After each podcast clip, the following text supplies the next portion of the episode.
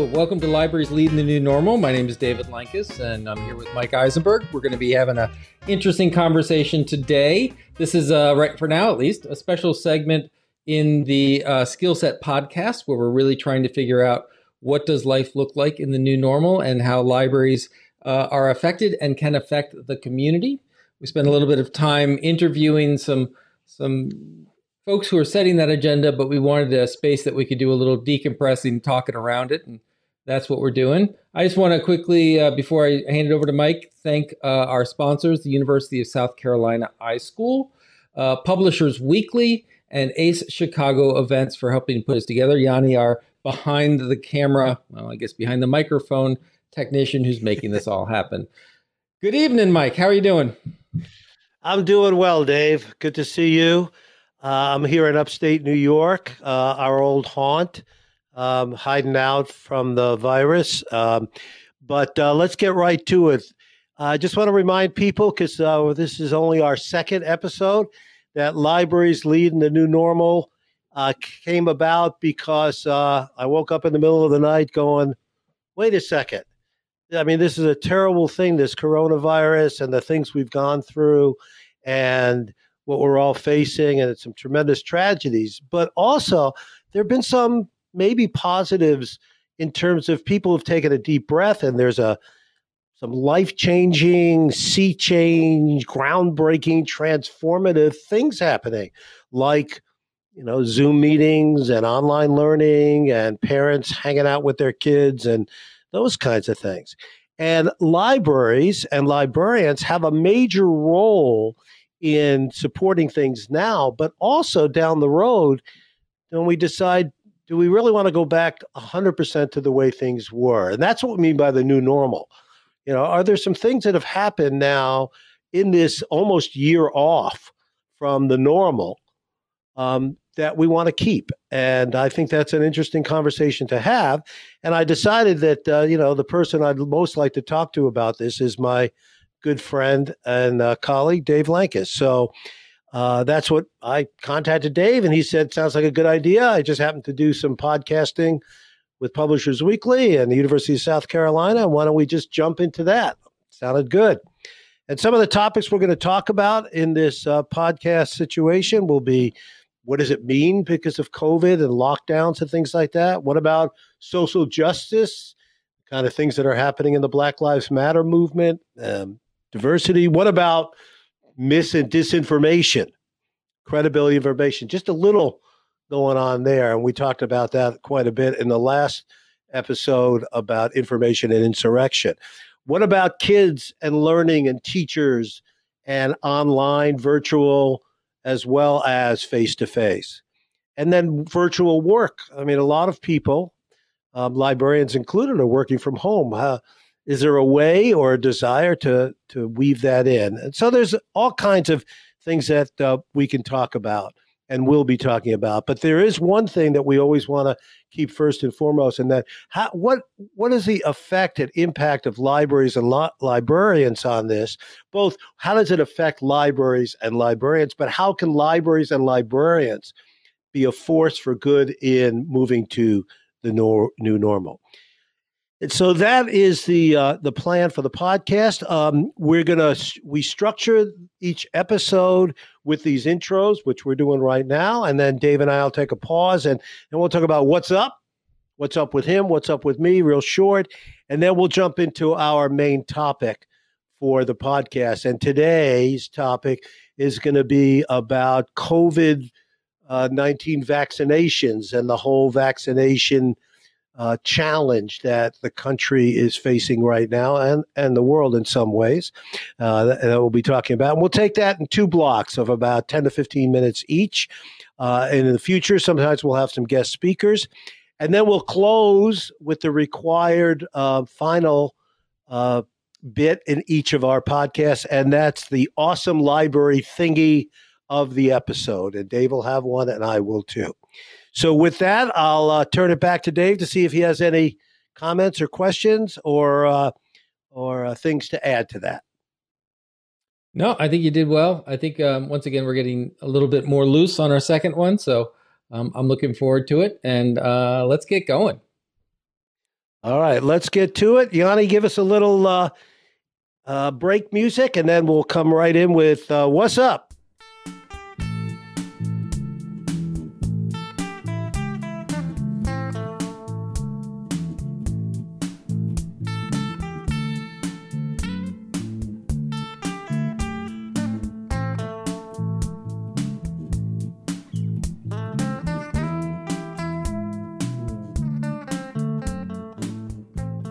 All right. Well, I'll give it a start, Dave. What's up with me? First of all, again, being here in upstate New York, last weekend we had anywhere between 10 and 15 below zero. It's been a while since I've been in that kind of temperature, but it's been really wonderful to be up here.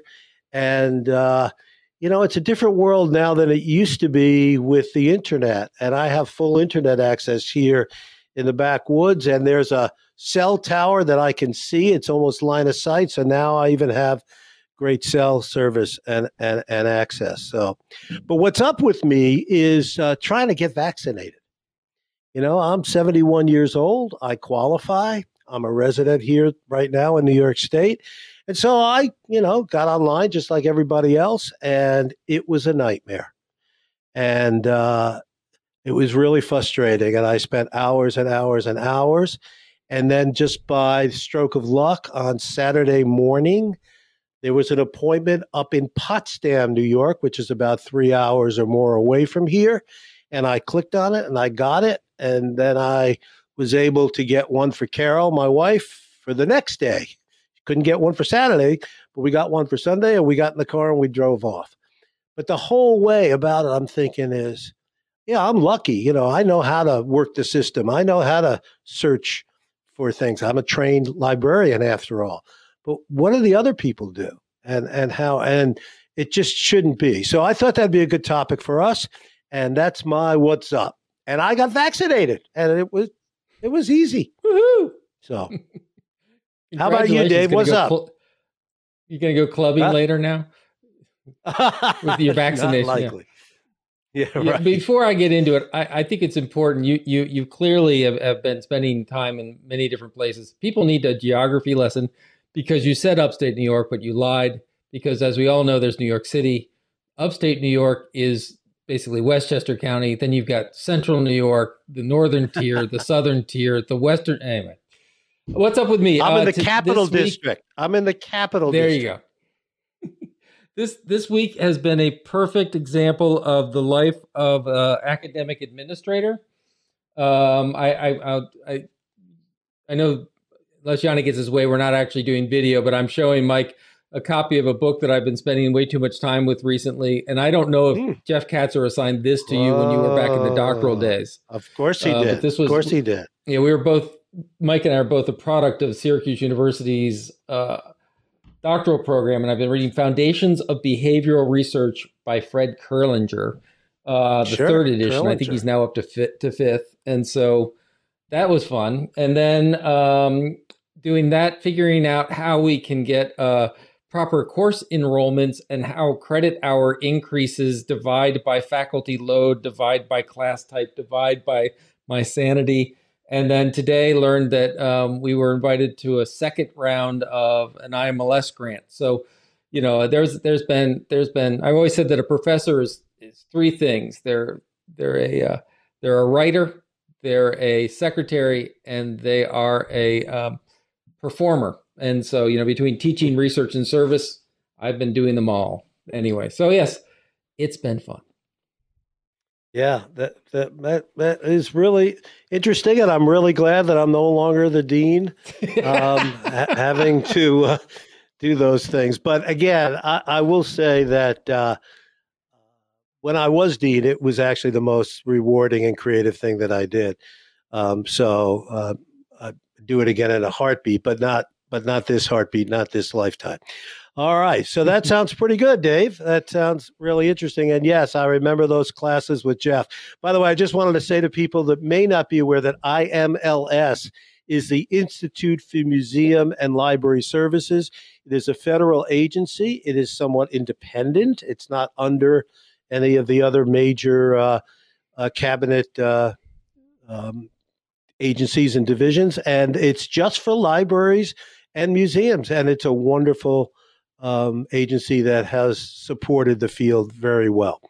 Okay, and we'll probably be talking about them.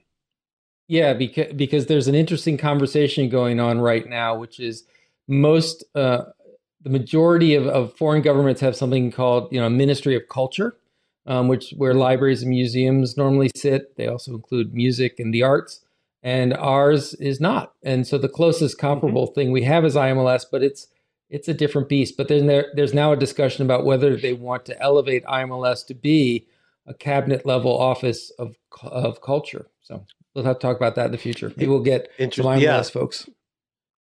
Yeah, because that's an interesting possibility. All right. So we'll take another just very short break, Yanni, and then we'll come back and get to our main topic, which is COVID vaccinations, information, libraries, and what do we do about cleaning up this mess and getting everybody vaccinated? So take it away, Yanni.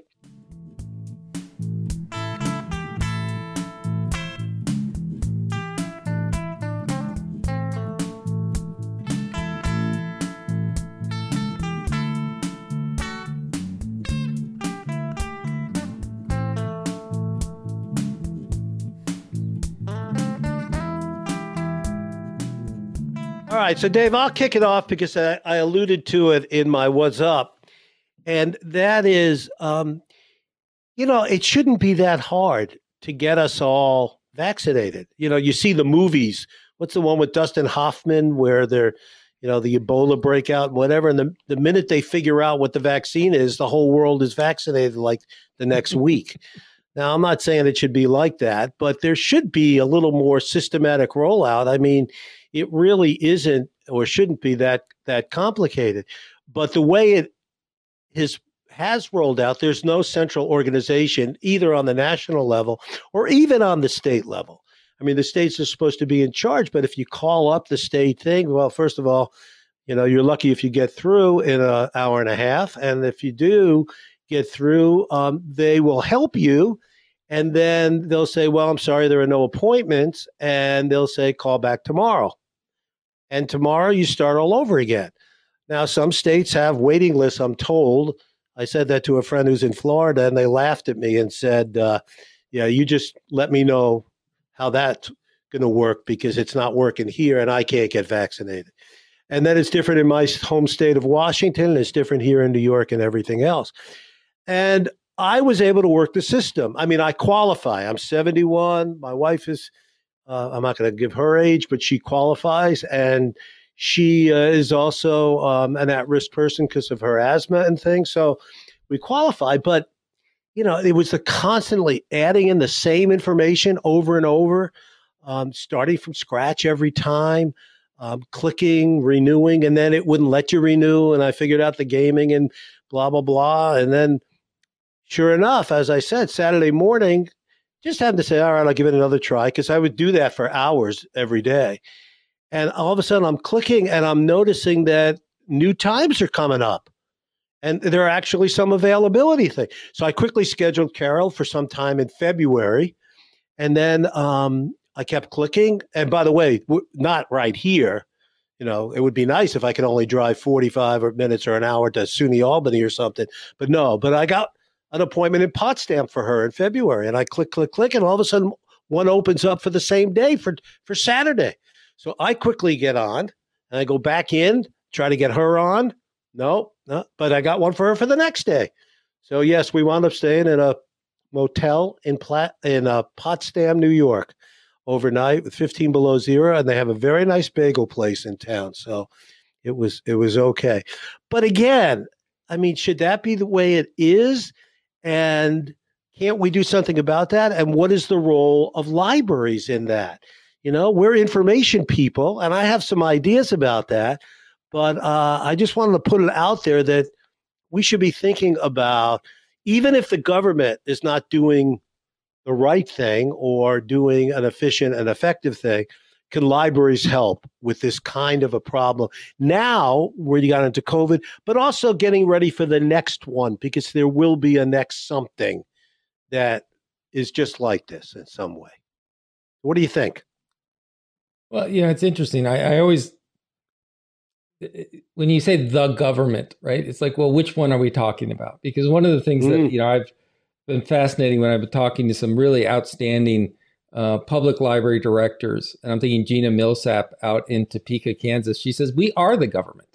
Right? The public library is part of the government. And she had experience, I won't speak for her, but during Kansas, when it had its experiment with lack of taxations and such, there was, in many ways, the public library was the only functioning part of government standing, and they still had to provide service. They had to connect with literacy services. They brought in and did partnerships with not-for-profits and for-profit companies to make things happen.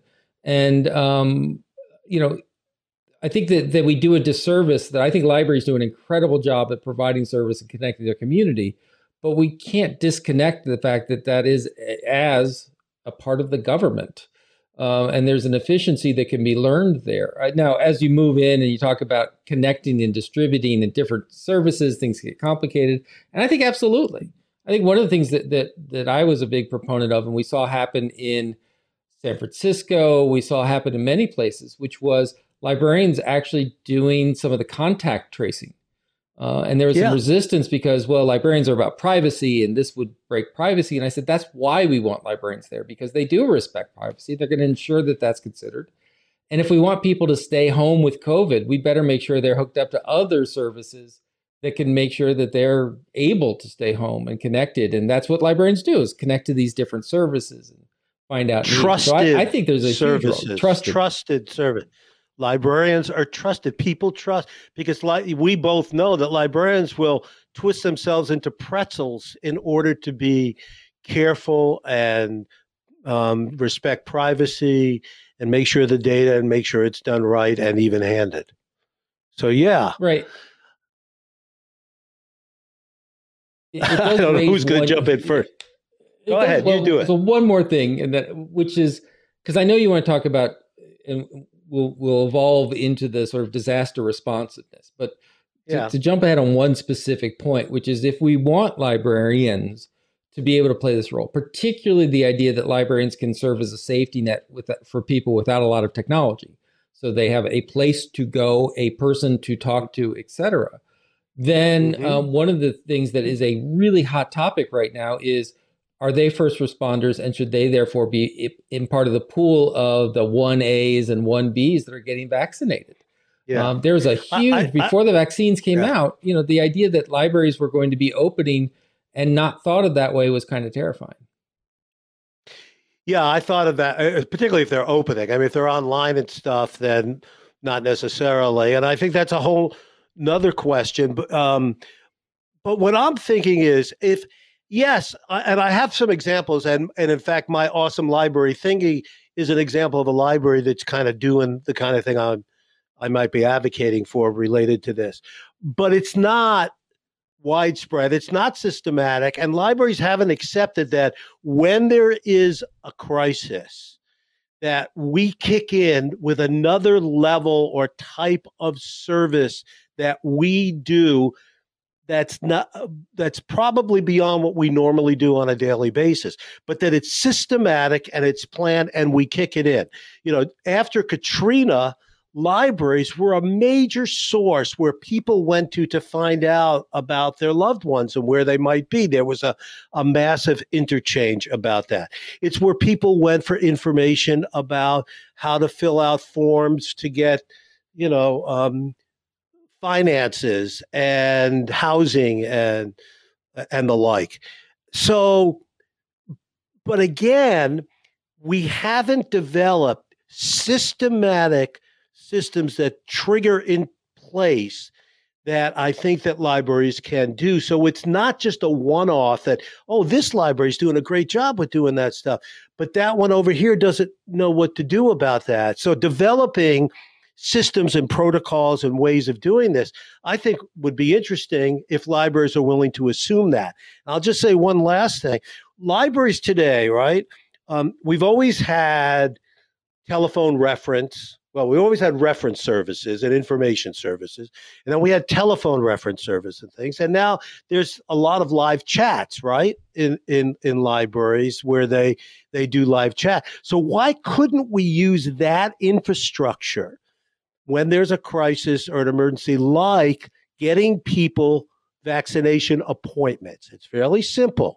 And if we did a one-on-one where when someone contacts their library, either through telephone or online or whatever, that librarian either assigns that person who's called in or chatted in somebody else to work with them until they get the appointment, or they do it. In other words, we've developed a system where we don't say, well, I'm sorry, we didn't be able to do it today. Give us a call back tomorrow and we'll try it again.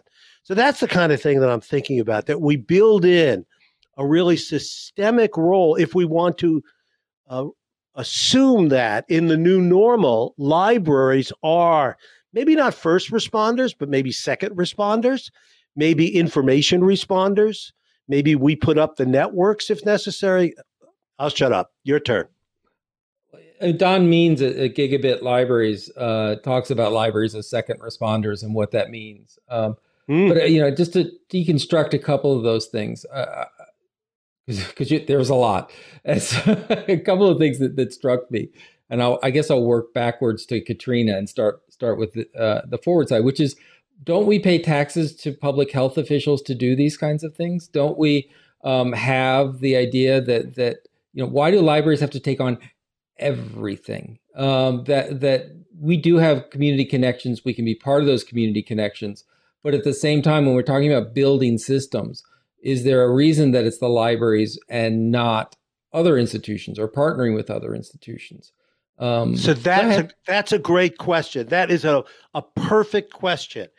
And my answer is, yes, there are public health, and that is part of their responsibility. But no, most public health officials and public health workers are not necessarily information professionals. And they're trained in a certain types of information and dissemination, but they're not creative information problem solvers the way trained librarians are, to be able to know the ins and outs and the back doors and all the other stuff. So where the information, and of course we want to team up with them, but librarians should be uniquely able to find and deliver this kind of service. That's the way I think. I'm an information professional. Oh, my whole family and friends, they all turn to me whenever there's this kind of a problem to do it, right?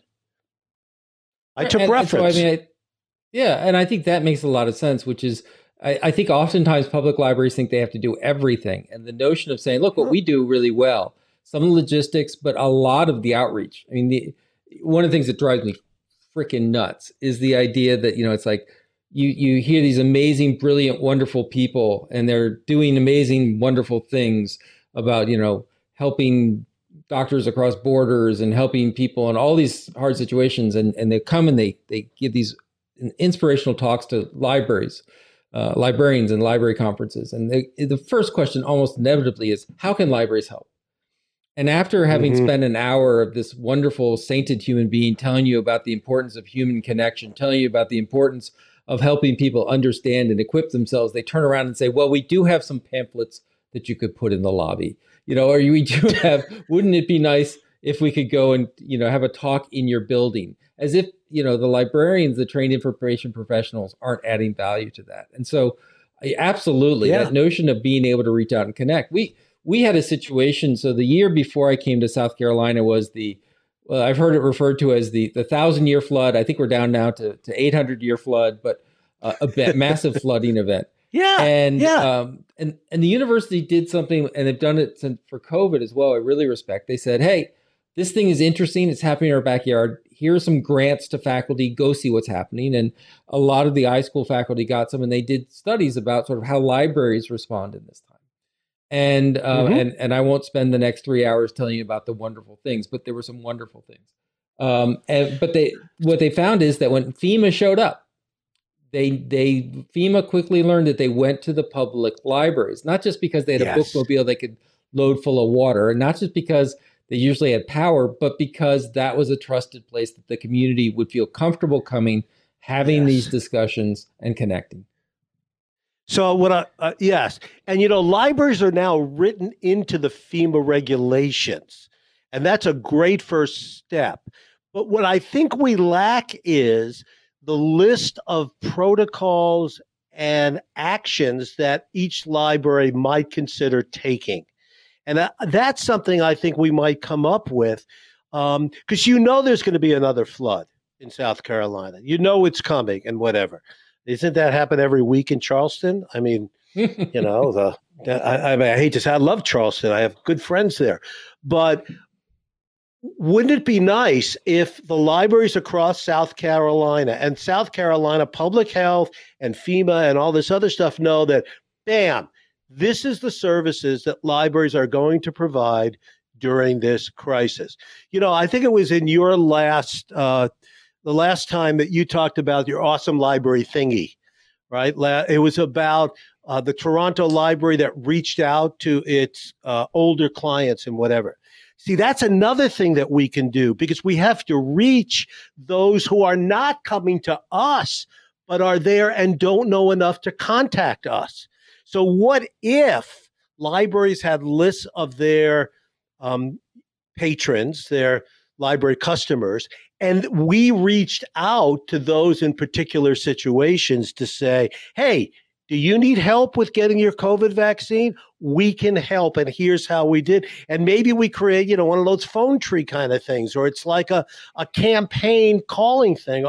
I don't know, but I can just imagine. Wouldn't it be great if I could connect with a librarian who's going to get me that appointment and work with me until I'm satisfied and safe?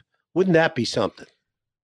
Yeah, and then I want to reach back to when you were talking about Katrina, because a very interesting thing happened with Katrina, and I know you know Beth Patan and other folks who are working on that area, but the role that libraries play and the partnership to me gets wrapped up in the story about what happened post Katrina, which was and actually not the libraries, it's a story about the New Orleans newspapers, the Times-Picayune, which was they had a series of online comments and what's going on in the community. This was back in the internet when you could actually have open comments and, you know, not turn into a Nazi propaganda camp. But and what they quickly realized was having one for New Orleans didn't work. They needed one community by community, parish by parish, ward by ward.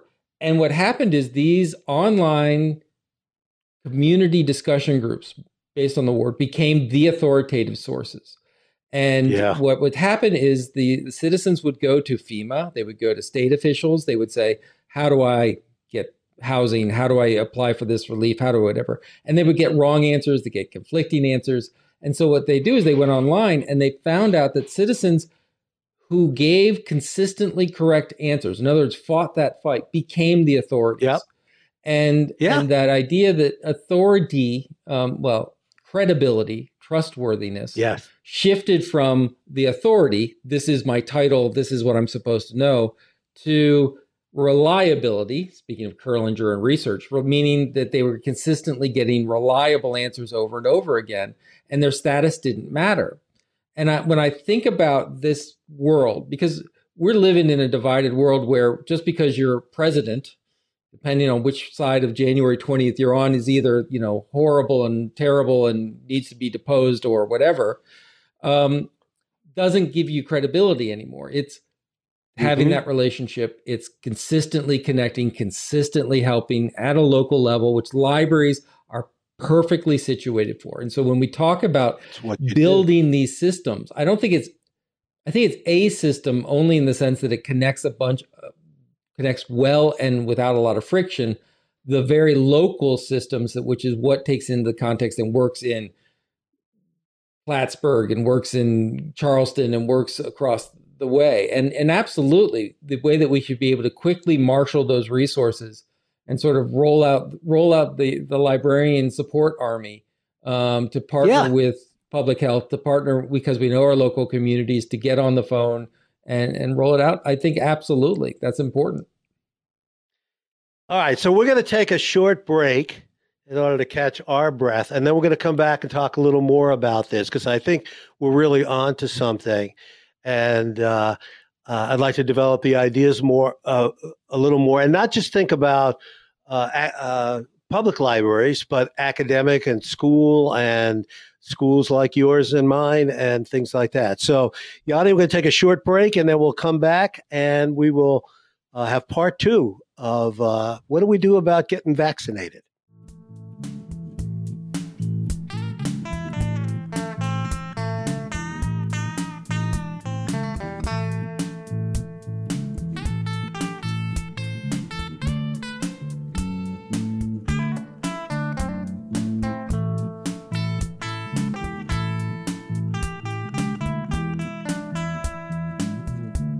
All right, Dave, so I'll give you first shot in segment two here. What else did you want to follow up on or put on the table? The two things one seems odd, but one I think is central to what librarians do. So I'll start with the odd one first. I think that we need to talk about intellectual property and vaccinations. Intellectual property is something that is central to how libraries of all types, academic, schools, how we function. I think the pandemic has done an amazing job of demonstrating just how fractured and problematic our copyright, patent, and intellectual property regime is in the United States. From the idea that one of the first services we saw out of school and public libraries were story times online, going to Facebook and reading out books. And suddenly the question was, did you just violate copyright in doing that? And authors and publishers have been fantastic about given a pass, but it's still there about what you can and cannot do online in person. But the one that hit me was so the United States has just invested billions and billions of dollars in the development of these vaccinations. They funded the vaccinations and they bought them. And now what happens is those patents are owned by the people who developed them, Merck and the pharmaceutical companies. And the question becomes, and this has a role, this has two things. One, we talk about needing to produce more vaccinations. Partly, we can't go to different manufacturers because they haven't licensed the technology. And when you look in an international context, who gets to make these vaccines for Africa and Asia and New Guinea and all these, when in essence, the U.S. has already, not only did we pay for it with public funding, but we let them keep the patents on it afterwards. I think that's an interesting conversation. And then that's really important. So what you're saying is our whole intellectual property system really needs to be rethought in 21st century technology and manufacturing and type environment. We really need to rethink a lot of this stuff. Yeah. And the public good side of this idea that, a huge amount of the industrial research complex, of which I include universities and these private companies, we get a lot of public funding for producing some really amazing stuff, but we don't necessarily follow up on it. Some of the data, whether the data is available or not available from these randomized clinical trials, a lot of that data gets reported to the FDA, but is kept confidential by these companies. Can we get in there and begin to interrogate and look at that? And so once again, I don't care what end of the ideological spectrum, starting with the Bush and then Obama and then Trump administrations, all of them have tried to create regulations where federally funded publications from federally funded research dollars will be released out into the world. And we're still fighting this fight to make that happen. Yeah. And so when you talk about best practices and systems and vaccinations and transparency, because that's the other part of this is the how do we get people to believe that the vaccines aren't Bill Gates putting chips in our arms? I think a lot of that can come from transparency. And one of the barriers to that level of transparency to build that trust in the vaccination in these systems is an intellectual property barrier. And I want people to make money. I want to make money, but I also want to be healthy. Well, there's a public good aspect of it that we've really ignored. And also, the government's role. There are some that say, the negative part about the government, don't trust anybody that says, hi, I'm here from the government and I'm here to help. But the truth is the government did help. The government created the internet. The government has put money in terms of providing bandwidth and access to rural communities. Now, it's not enough and it needs to be more. And we've talked about that a little last time, but you know, they've done a lot of good and a lot of this research. And just what you said, that they've paid for scholarships for students who go to school and learn how to do microbiology and then go to work for these companies. I mean, we're all in this together, and there is something called the public good. So I'm with you, and that's a different take on this problem, but an important one, because there will be another situation that comes up like this. And the same thing could be said about wireless and internet access and things that, you know, who should pay for that? Well, there's a public good in certain communities and things. And my community here had to fight for years in order to get that new cell tower finally. And it's a public health, it's a public safety issue, first and foremost. And it should not be that the economics take over and everything. So I'm with you there. So here's my question for you, which is I mentioned at the end of it that how do we build intellectual property and transparency can feed into the notion of building trust. And I know one of the things that you're really interested in and thinking a lot about is this idea of information and misinformation. And as you said, we talked about a little bit with our insurrection, but I think we need to spend a little time talking about anti-vaxxers and the idea of what's the role of libraries in public health from that perspective. Yeah. Well, you know, it's you and others may think it's funny, but I would talk to what I think is the world's most successful way of dealing with this, and it's called Wikipedia. And it's called Jimmy Wales. And, you know, Wikipedia is not perfect by any means. And there's a lot of difficulty and controversy and whatever. But Wikipedia has built a scalable system for trying to identify and provide credible and accurate information. And I think they've done a pretty good job of it, actually. If you're not going to invest in commercial editors and all that kind of thing and pay people lots and lots of money, which is actually impractical, then I would like to have a conversation with Jimmy Wales about what does he see? And then for people who don't know, Jimmy Wales is the person that started Wikipedia and does it without making a profit. There are no ads on Wikipedia, and Wikipedia is supported with donations and gifts from small people like us. And they're constantly having to ask, you know, every now and then, it seems around holiday time, you get a thing on the screen when you come up from Wikipedia. It says, you know, are you willing to make a donation? But I have a lot of respect for what they did because they did it for that public good again. And, you know, I use Wikipedia all the time. And for a lot of things, it's pretty credible. And when it's not, it says it there.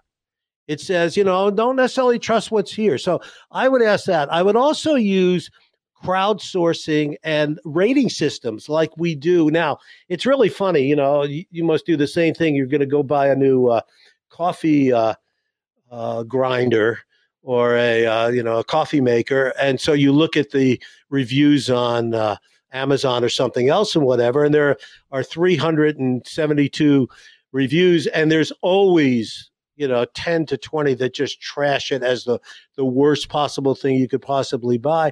But then you look at it overall and you kind of weigh them and whatever, and you make a decision. You know, there may be some of that ways for us to do more of that type of rating and whatever. And I think there's, for the search engine type folks, people, I think there's some money to be made in that kind of system. So those are two answers. You know, it's interesting. You mentioned Wikipedia. I'm teaching a class this semester, and they have an assignment. The assignment is more or less listen to an interview and then go find a bunch of resources based on the topic. And I had a student who put up going, I know to avoid Wikipedia. What other types of sources should I avoid? Now, these are graduate students in library science. Yeah.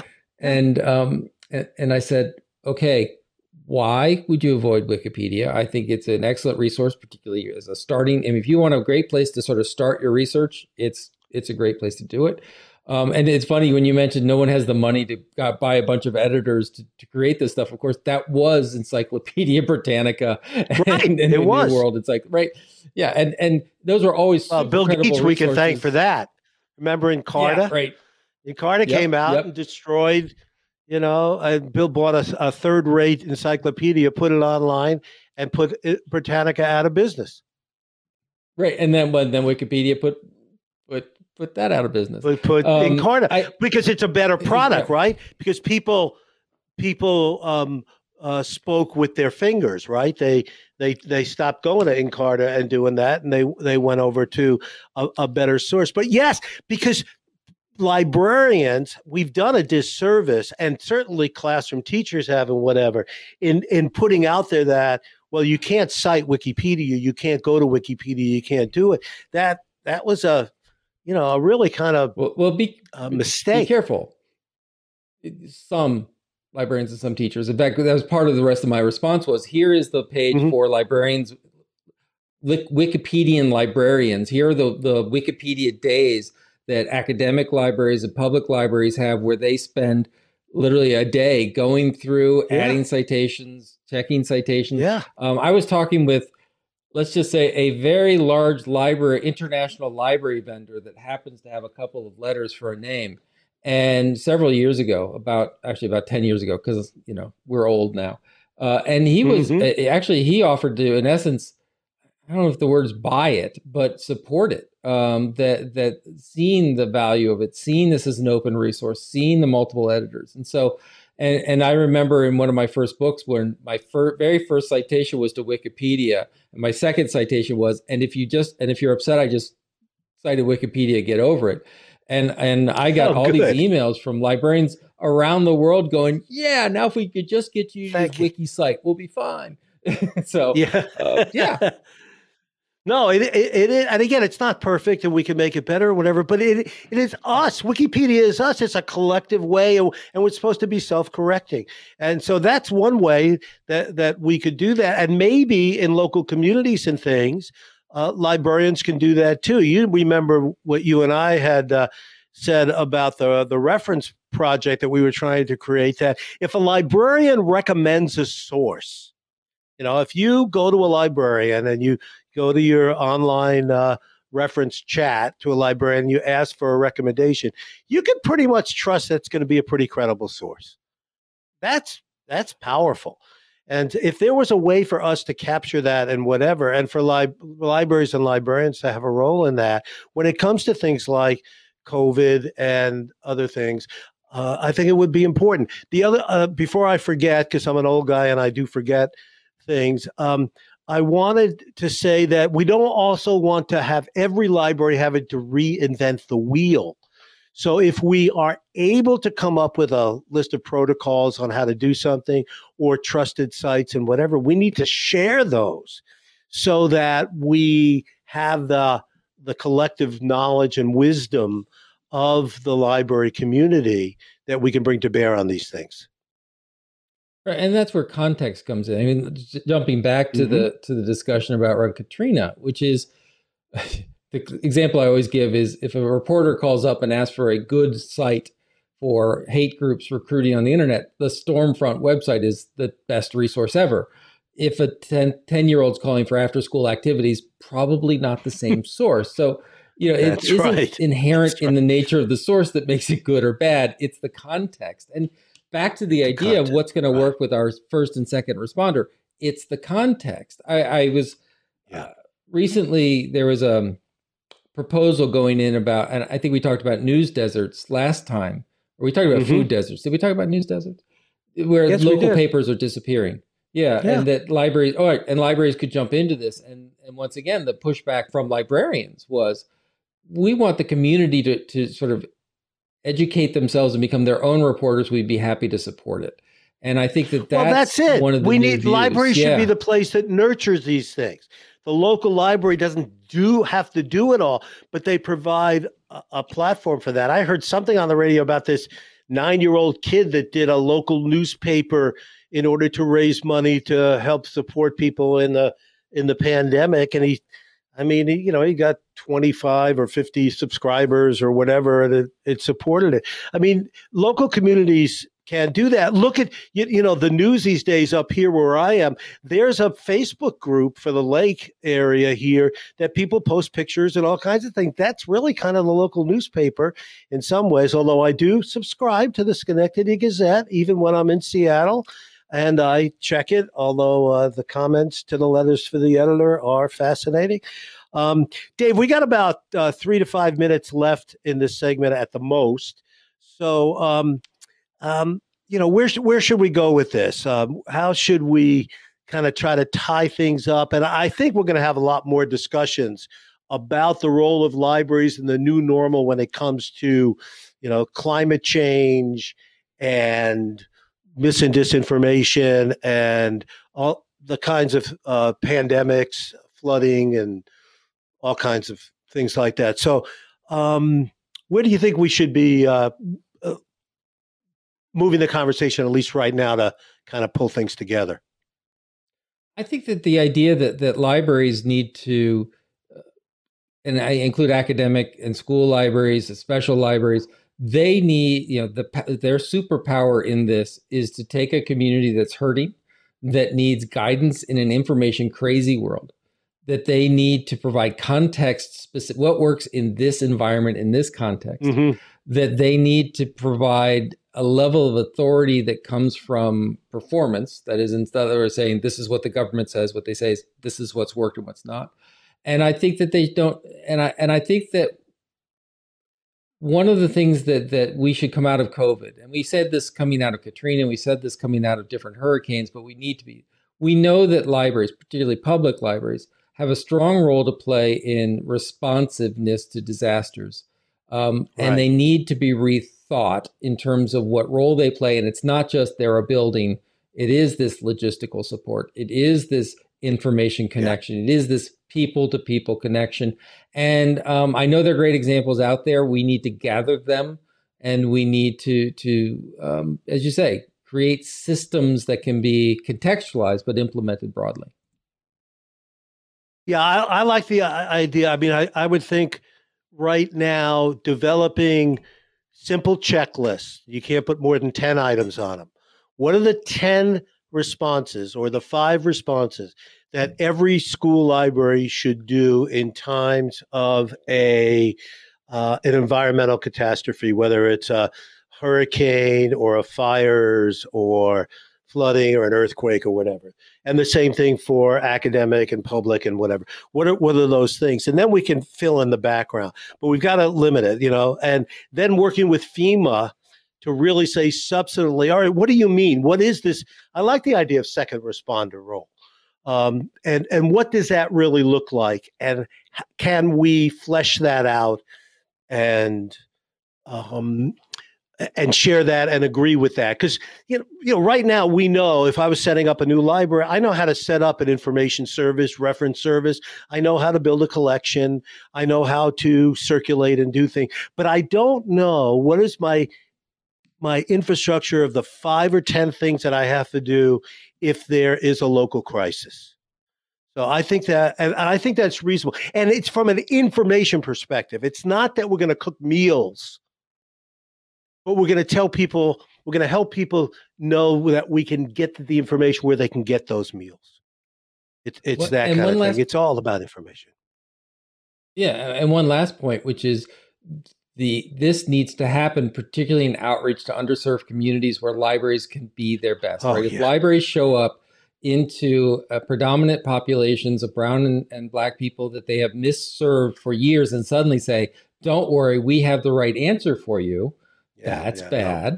No. If instead they show up and say, let's find together the best answers. Let's find, all right, who are the elders here? Who are the people who know what's going on? Let's give those folks, those voice a platform, make them available. That's where the localness of libraries will really pull out. And that's where, you know, when they're talking about now sending vaccines to CVSs, the reason they're going to pharmacies is because in many of these communities, the pharmacy is the primary healthcare provider.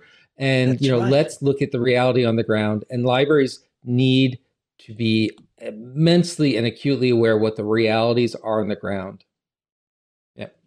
And what about those librarians reaching out to CVS or to Walgreens or to Kinney Drugs and say, how can we help you to get the word out properly to the people you need? How could we team up with you in order to do that? Because, yes, that's where I got my COVID test, was at a drive-through Walgreens. And so and it wasn't easy to actually schedule that. So, yeah, I'm with you 100%. And one of the things that – so I'm going to end – with just another little story is I turned to the University of Washington folks, and also I turned to the folks back at Syracuse, and I was going to do this to you here about South Carolina.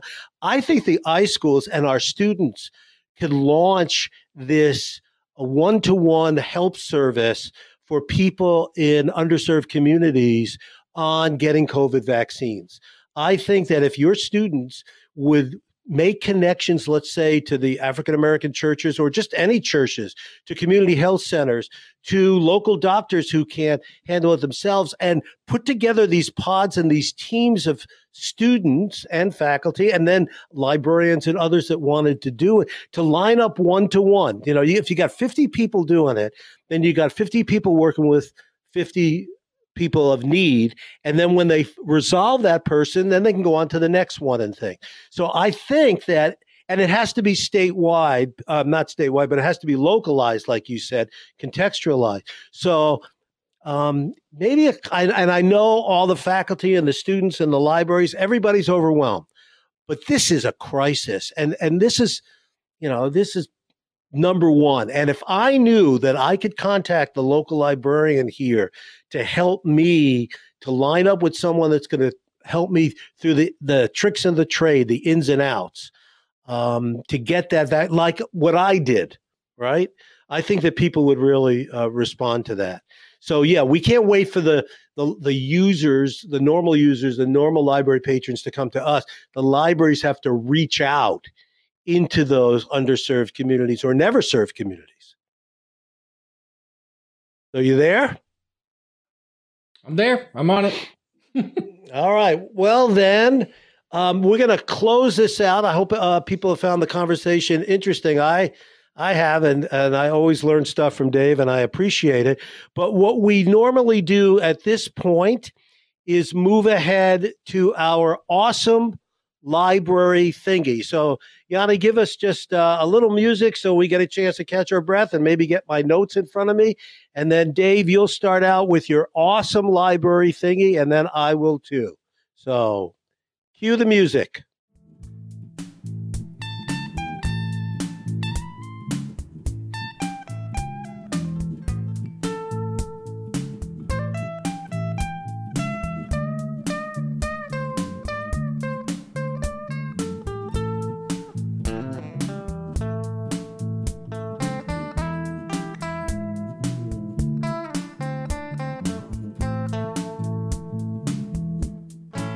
All right, Dave, what do you got? What's your awesome library thingy for this episode?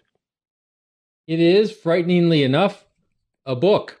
This is, it comes out of the Utrecht Library in the Netherlands. A really amazing librarian, Ton van Veerman, just retired, and they were going to have a big event to bring people from around the world in a conference, and then a COVID hit. And so they instead decided to produce a book. This book called Living Libraries, The House of the Community Around the World, is a series of essays and articles, very approachable, beautiful color. I'm kind of jealous about the look of this one, on primarily public libraries, but talking about community-centered librarianship in, and I'm just going to read some of the locations, Nepal, Haiti, Colombia, Bulgaria, Australia, Papua New Guinea, Timor-Leste, Fiji, Belgium, India, Qatar, Kenya, Italy, Sweden, Singapore, New Zealand. And it is just, if you want a picture of what international public librarianship looks like at its best, it's a free ebook. You can download it from the Utrecht Library. We'll put it in the Facebook site so you can get a link to it. And it's actually going to save me a lot of time working on my next book because I'm just going to steal most of it. But it is the amazing work that librarians are doing to bring communities together. Some of them, we talked about before, being government. Nepal has amazing libraries. that aren't run by the government. They're run by not-for-profits, and talks about how they do outreach and connect it in different ways. So it's just an absolutely fabulous book. I can't recommend it highly enough. It happens to have a chapter by me in it, but just ignore that one and read the rest. Did you repeat the title? Yep. Living Libraries, the House of the Community Around the World. I love that. I think that's great.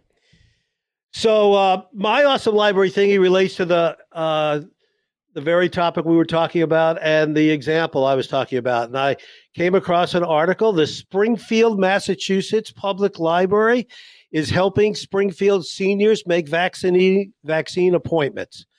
And there's an article in the local newspaper, the Springfield, maybe it's on the library page. I don't know. It said, after hearing about the complaints, what they did is they worked with the Department of Elder Affairs to team up in order to help people who are 75 years or older make their appointments. And the city librarian and the department set up a phone help service to help those people do that. I also noticed that there are other people doing this individually. There was an article in the in Colorado about a woman who is doing, they call her the vaccine whisperer because she knows how to get appointments. So she's doing that kind of thing. And they're doing that in some other communities as well. And I applaud that. I would just like to see something systematic that kicks in that reaches thousands and thousands.